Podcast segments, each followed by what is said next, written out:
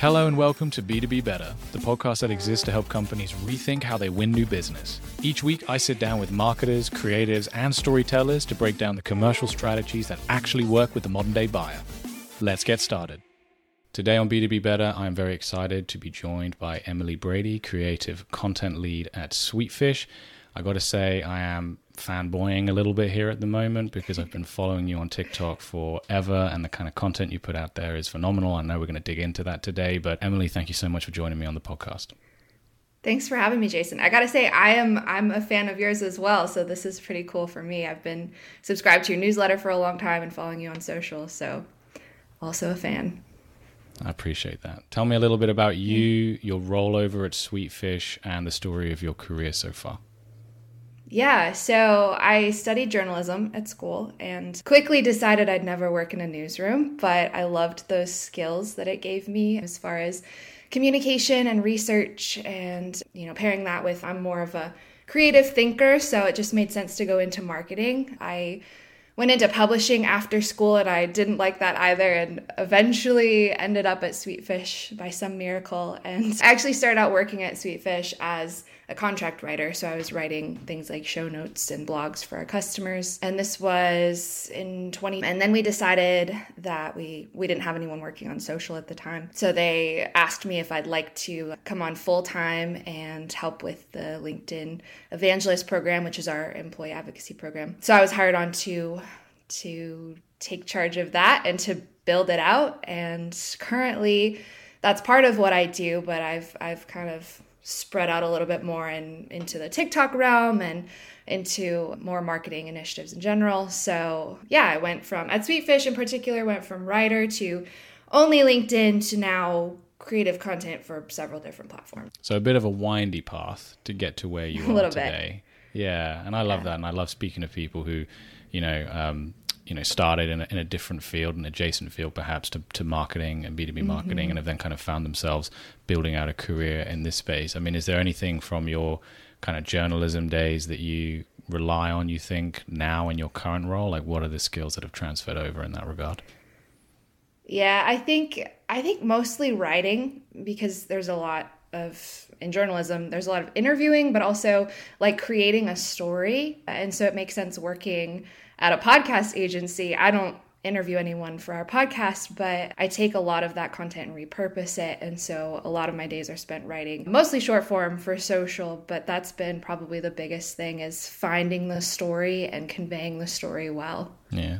It's, it's so important in B2B. And I mean, I know you've seen you've seen this. There's a lot of organizations out there that think they've got the story and they'll wrap it up mm-hmm. in a mm-hmm. press release or a, or a blog post and publish it. And, you know, it won't grab anyone's attention because, you know, really it is just a memo more, more than anything. Right. And that kind of skill to really dive in and, and unearth a story, but also have the confidence to sometimes, I think, stand up and say to your organization, you know what, there maybe just isn't anything here, right, for us to be putting out yeah. there, and we need to go in a different direction and look look down another avenue is also equally important. You right. mentioned with Sweet, you know, it's a podcast agency, a B2B podcast agency, mm-hmm. and I'm a huge fan of yours, but also a huge fan of of the organization because of Thank the you. really robust employee advocacy program that uh, you guys are running over there, which is you know, not something you see, particularly on the agency side. You know, there's lots of amazing agencies out there that are terrible at marketing themselves, and they'll willingly mm. hold their hands up and say, you know, it's because we're too busy doing work work for our right. clients.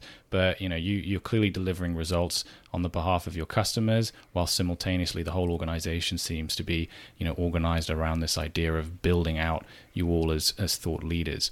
You wrote a really yeah. great great post on this recently, and it started with a really strong line that I love: "People buy from people, not companies." You know, yeah. h- how did this whole employee advocacy program at the company start? Was it something that you mm-hmm. inherited? Was it something you launched? What were the beginnings of it?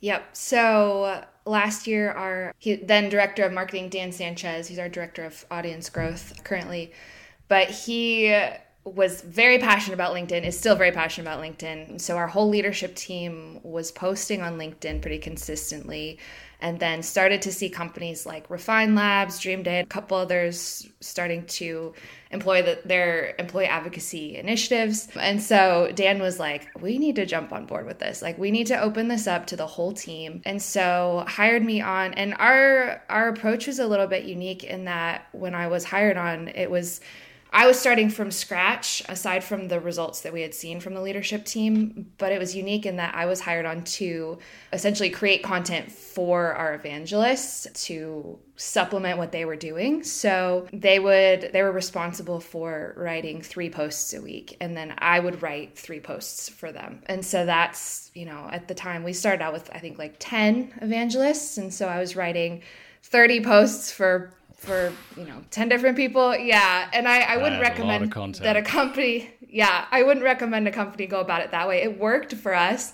In the beginning i don't still do that but it was just a good way to we were we were really focusing on volume at the time so to put out a ton of content. So now as it's evolved every quarter it's kind of changed a little bit but we we stopped doing that and instead I, I was creating resources that would equip them to create their own content instead of just supplying them with content. And so we would do like workshops monthly workshops that train on you know the linkedin algorithm or what makes a good story or how to engage with other people on the platform. And then starting out is tricky because a lot of people have never posted on LinkedIn before. So a lot of our employees were like, they were excited to try it, but they just they weren't confident in their ability to speak as an expert on something. And so a lot of those early days was just kind of hand holding and just encouraging and like, you don't have to talk as an expert, talk as a student, build in public. And there are so many different ways to do it.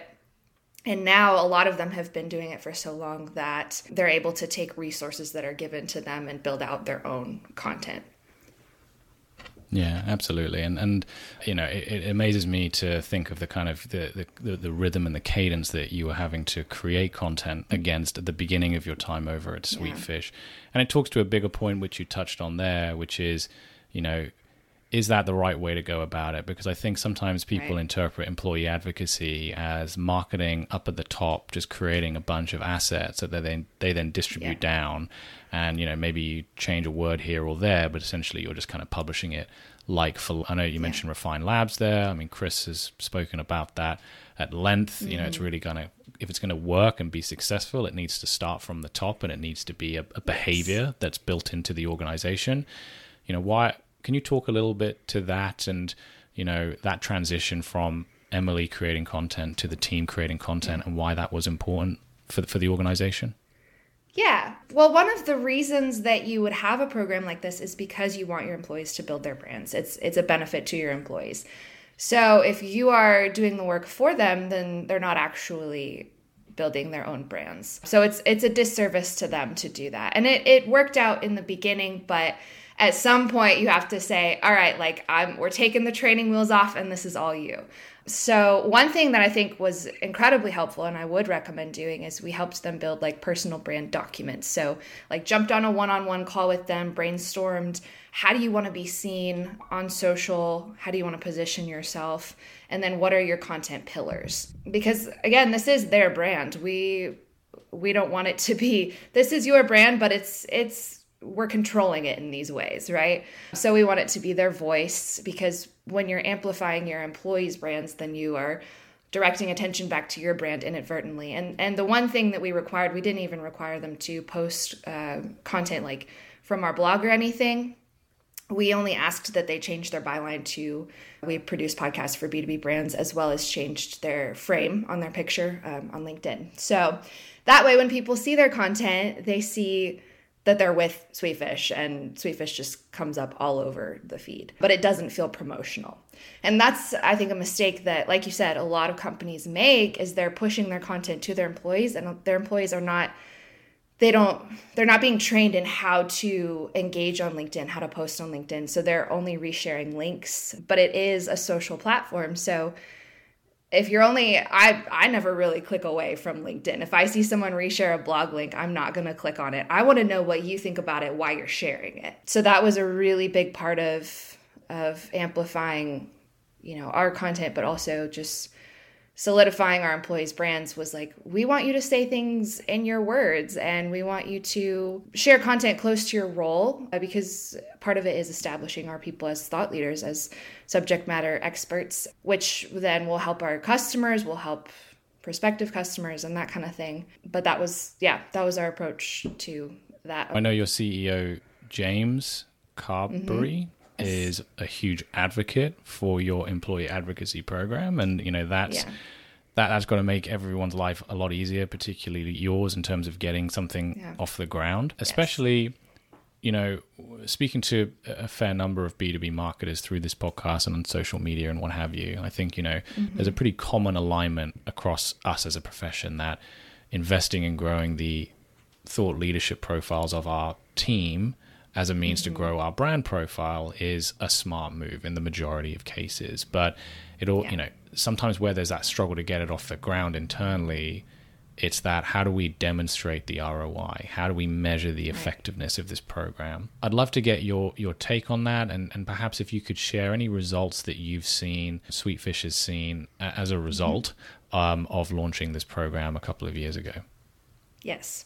So to your point, it is it's so important to get leadership on board first. And I know that just from conversations I've had on LinkedIn, most companies that don't have that buy-in are not going to be able to have a sustainable employee advocacy program. So we were fortunate in that way. And I tell people too, like if you're thinking about starting one right now, just go take a look at our article and our results and use that to persuade your leadership team you know because that's kind of what we did is we looked at other companies that did it too. But some results that we had seen in a year of doing this we closed over 300000 in annual revenue directly attributed to linkedin. Yeah which is huge. And that's probably the number one reason that you would do this right is for the revenue. And that's that's self-reported attribution. It's obviously a hard thing to track, but that was the final number that we were able to come up with. And we also helped we're a very small company. We have 40 full time employees right now around there. And so we helped 20 employees build their brands, which is great because a lot of them have gone on to do bigger and better things. And, you know, I'd like to think that part of that was that they started building their brands early and were able to to have that persona on social media that got attention and then we we were not posting on our LinkedIn page, our company LinkedIn page for a really long time just because people don't really know how to talk to companies on LinkedIn, right? You want to talk mm. to people. But we were seeing our traffic increase to our company LinkedIn page without ever posting, which was really neat. And then we received a lot of invitations. A lot of our people received invitations to podcasts, LinkedIn lives, that kind of thing, which again just fueled our brand awareness and brand affinity, their brands as well. So those were a few benefits that we saw it's a virtuous circle by the sounds of things. You know, it just needs mm-hmm. it needs a spark at the beginning and a few vested employees to really commit to developing that cadence and and you know because it's an effort, right? Like having created content yeah. myself personally for the last two and a half years, on top of a full time day job, which you know, as you, you know, this is this is no one's full time day job. I take it at, at Sweetfish, you know, yeah. just to be posting content all the time. It's you know on top of other responsibilities, right. and that's that's a tall order, and it's you know, I, I can 100% appreciate you know the difficulty that, that that can bring. We've been talking about we've been talking about LinkedIn almost exclusively, but you are mm-hmm. prolific on TikTok. You know, whenever I log into my professional account on TikTok, your videos are always a surface, and they're they're hilarious and they're engaging, and you know, it's it's amazing also to kind of watch the development of your style, having mm. followed you for the last you know six to twelve months. I mean, TikTok at face value is a platform that doesn't necessarily feel very B2B, some people may say. Yeah talk me through your thinking around you know why you decided to divert some of that linkedin energy onto onto this platform and why you think it's a good play. Yeah.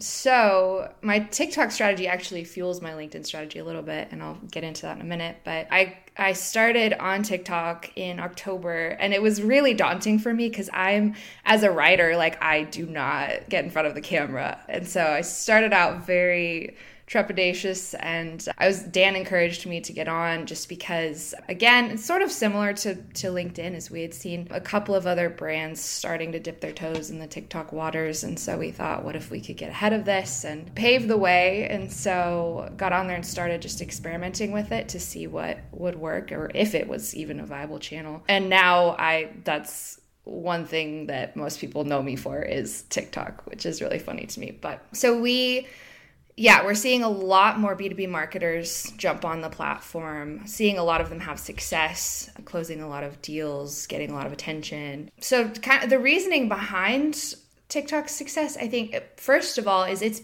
quickly becoming like the number one search engine, which sounds crazy, but even like there are stats that it you know in 2021 for a while it held the number one spot over google so people are going to tiktok to search anything, any range of things because they want that information quickly and it's it's a competitor with YouTube even right now for for micro learning. So that means that there's a huge user base there and it's not just people aren't just researching you know, how to change a tire or stuff like that. They're researching things in our industry. So that's one reason. Another is that there's this this misconception that it's all teenagers on TikTok, which was true at one point, but today in 2022, actually over 50% of users are are 30 plus, which that stat still just blows my mind, but it's aging up and we know that that a huge percentage of millennials make buying decisions at their companies. So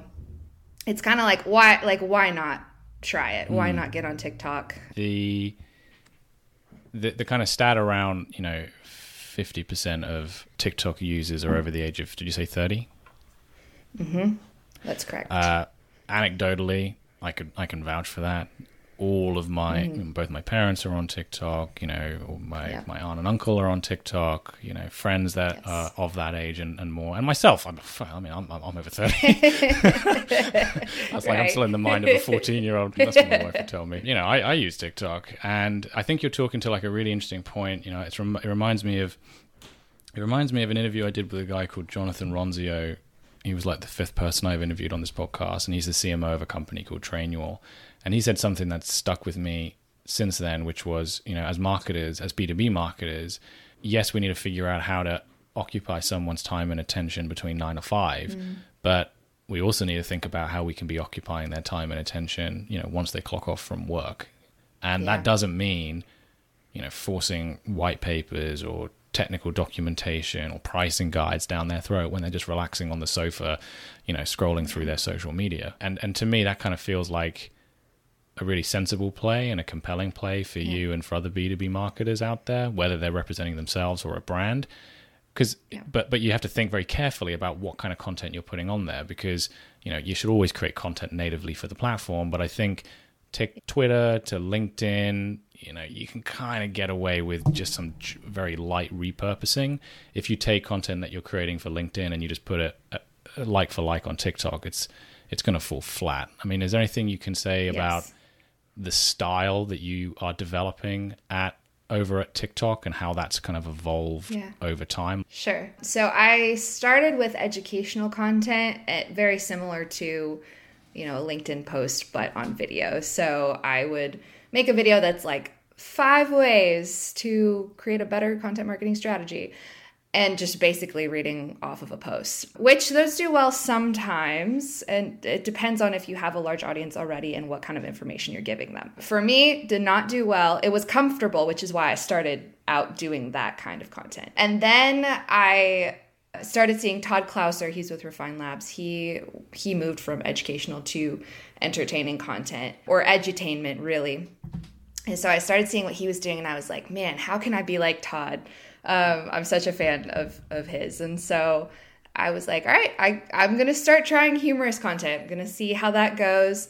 So I started doing, you may have seen like impersonations, like if the Avengers were marketers. And that way I was able to, the content itself was educational, but the packaging was entertaining because I never want to make a, a silly video just for the sake of making a silly video, right? And now I'm at the point where I'm I'm constantly thinking like how can I make something that's different than what I've made before. And I I I'm a huge fan of doing like episodic content, but I once I get burnt out, I got to think of what to do next. And a lot of the things that I've tested, and a lot of it is just experimentation, but a lot of the things I've tested are parodies of funny things in the world already. So, you mm. know, like skits that Jimmy Fallon does or SNL or my the one that I'm most known for is Between Two Houseplants, which is actually LinkedIn and not TikTok, but that's just a spoof off of Between Two Ferns and so that's the kind of content I make now is more so just funny edutainment content.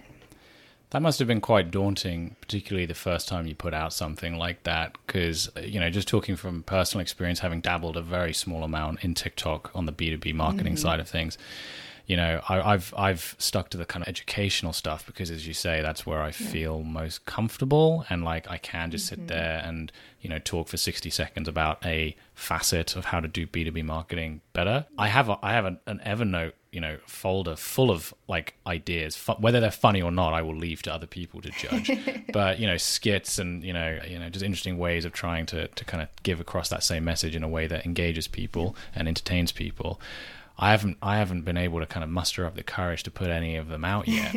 How was that for you yeah. that first time that you made that transition? Were you were you scared? Were you nervous? What was that like?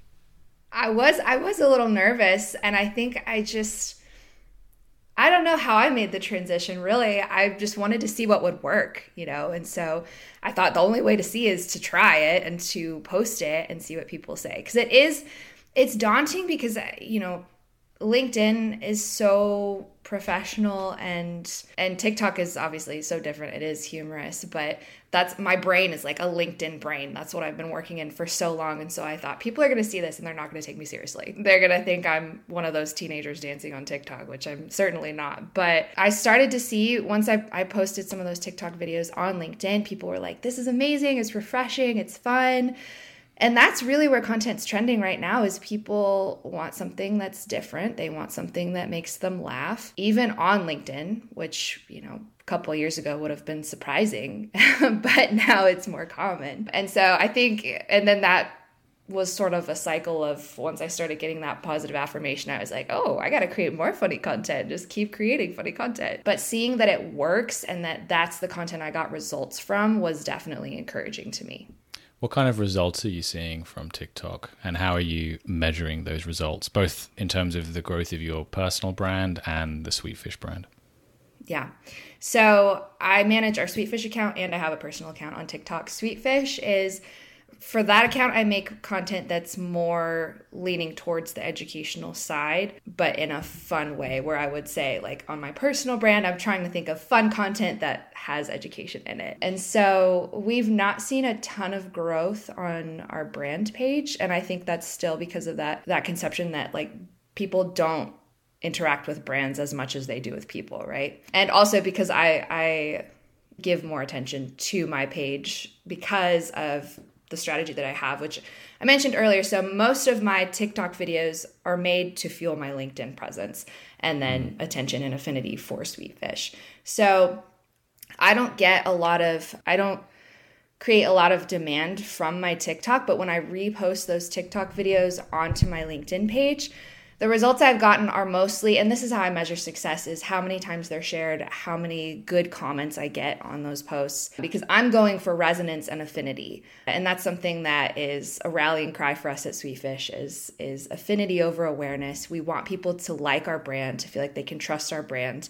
So when they're ready to start a podcast, they think, oh, Sweetfish. Like I've seen them all over social media and I know that they seem like pretty cool people. So I've I when I started posting those videos onto LinkedIn, I doubled my following really really quickly and it continues yeah it continues to grow when i post a tiktok video onto linkedin i'll get 100 profile views that week whereas if i'm posting text posts i'll get like 40 so I know that it's getting attention. I also have had a lot of people message me with podcast invites based off of those videos because the the trend right now is you know doing b2b marketing that's different and that's not boring that's more human. And so i'll get invitations to talk about that kind of thing because they're like i haven't seen any videos like yours and i'd love to talk to you about it which is what we're doing right now right? So that's so exactly that's, exactly the reason why we're talking now because I, you know, you talk about building affinity, and you know, I had affinity towards you and Sweetfish, just being big mm-hmm. fans of your collective work. But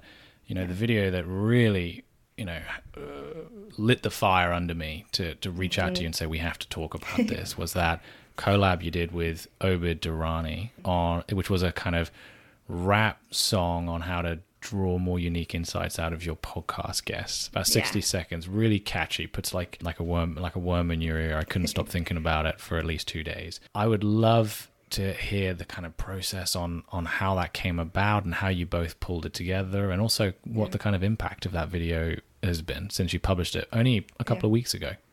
Yes.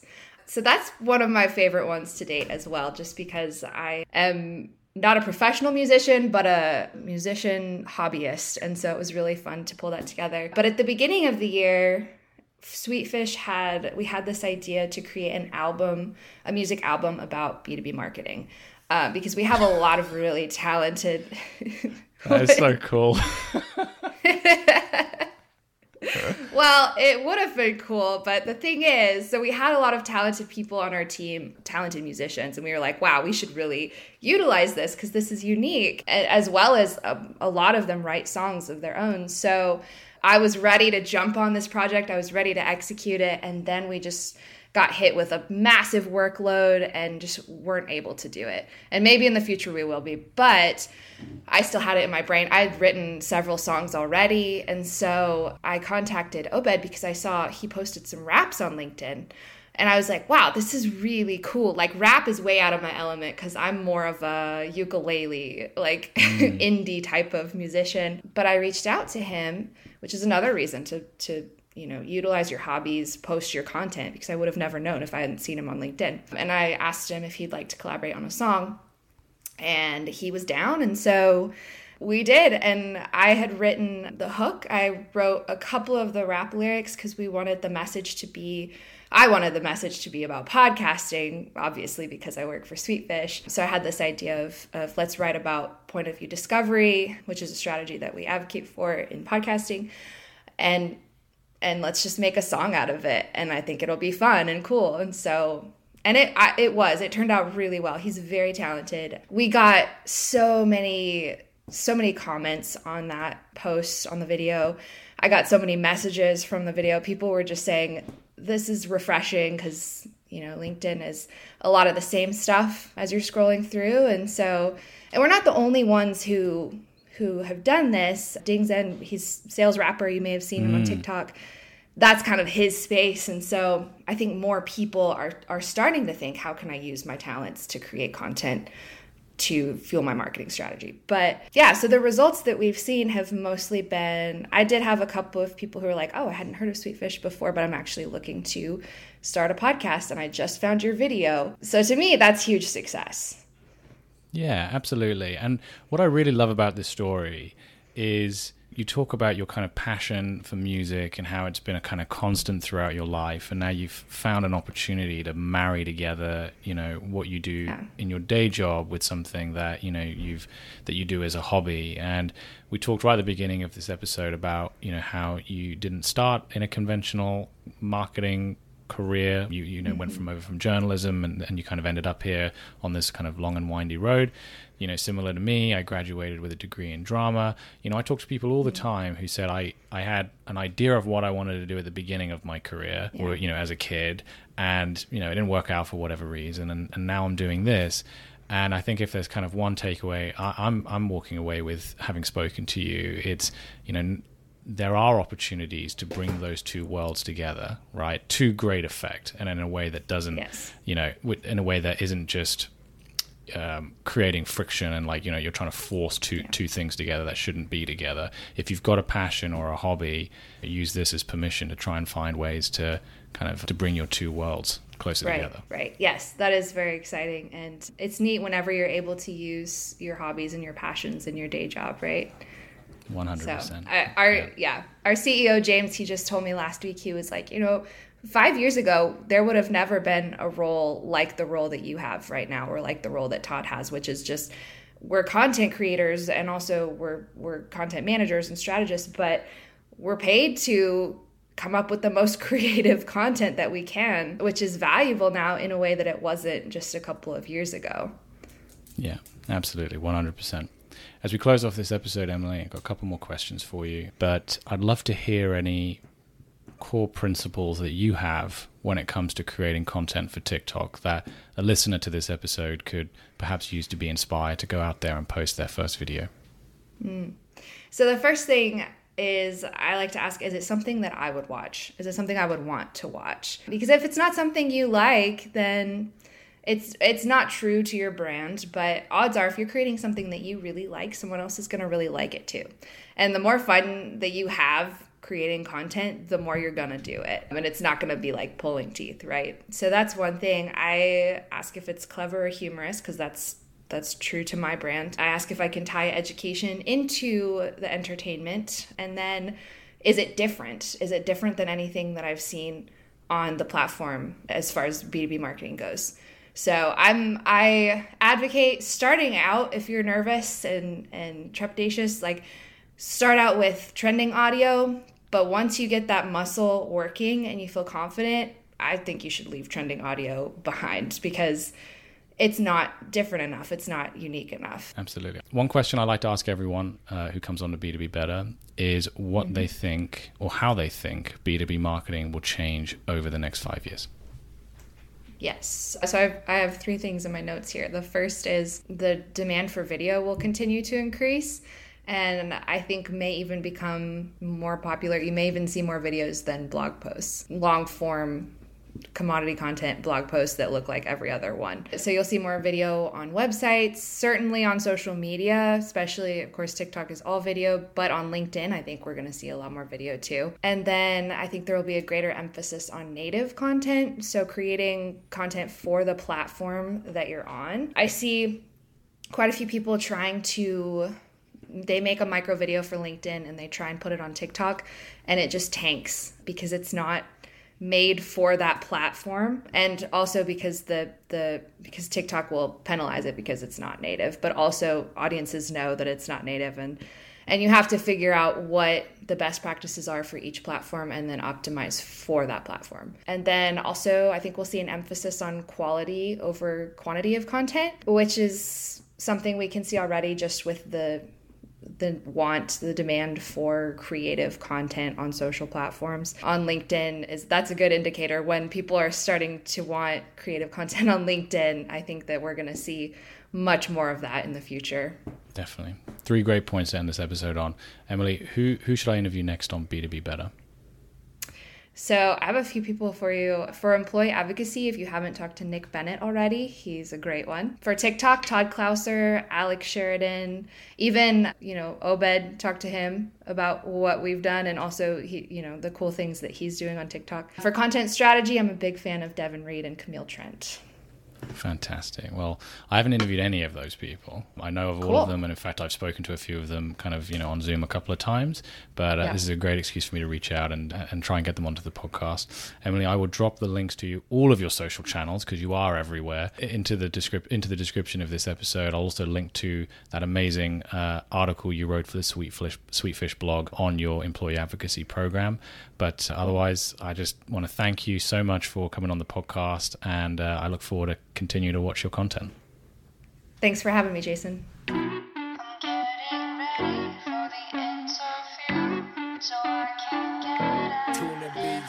POV discovery, looking up things I'm covering. What, why, how framework, and I'll keep myself from blubbering. Cause man, I'm excited. You said you're glad I invited you. I'm a big fan of how you built your brand. I wanna get your thoughts so we can try it too. I wanna dive into how you think though, cause I think it'll make for good info. Lead with a really good intro, then we can fire up listeners with inspo. You have a ton of stuff we can think about. So those who aren't following you are missing out. To dive deep in your mind is my mission now. Asking all the right questions to dig it out. Let's go, it's timing. Uh, got my notion signed in. Yeah, as the host, I'll chime in. Potent vibe in a wholesome environment. Uh, and I know you're passionate, like got your notes and lasting advice. And I know when you're crashing this mic, that this episode's packed with insights. Yeah. I'm getting ready for the interview so I can get an interview of all the thoughts inside of you, like any. host like me would too. I'm getting ready for the interview. Possibilities interview. Not just any knowledge you would do. I'm excited.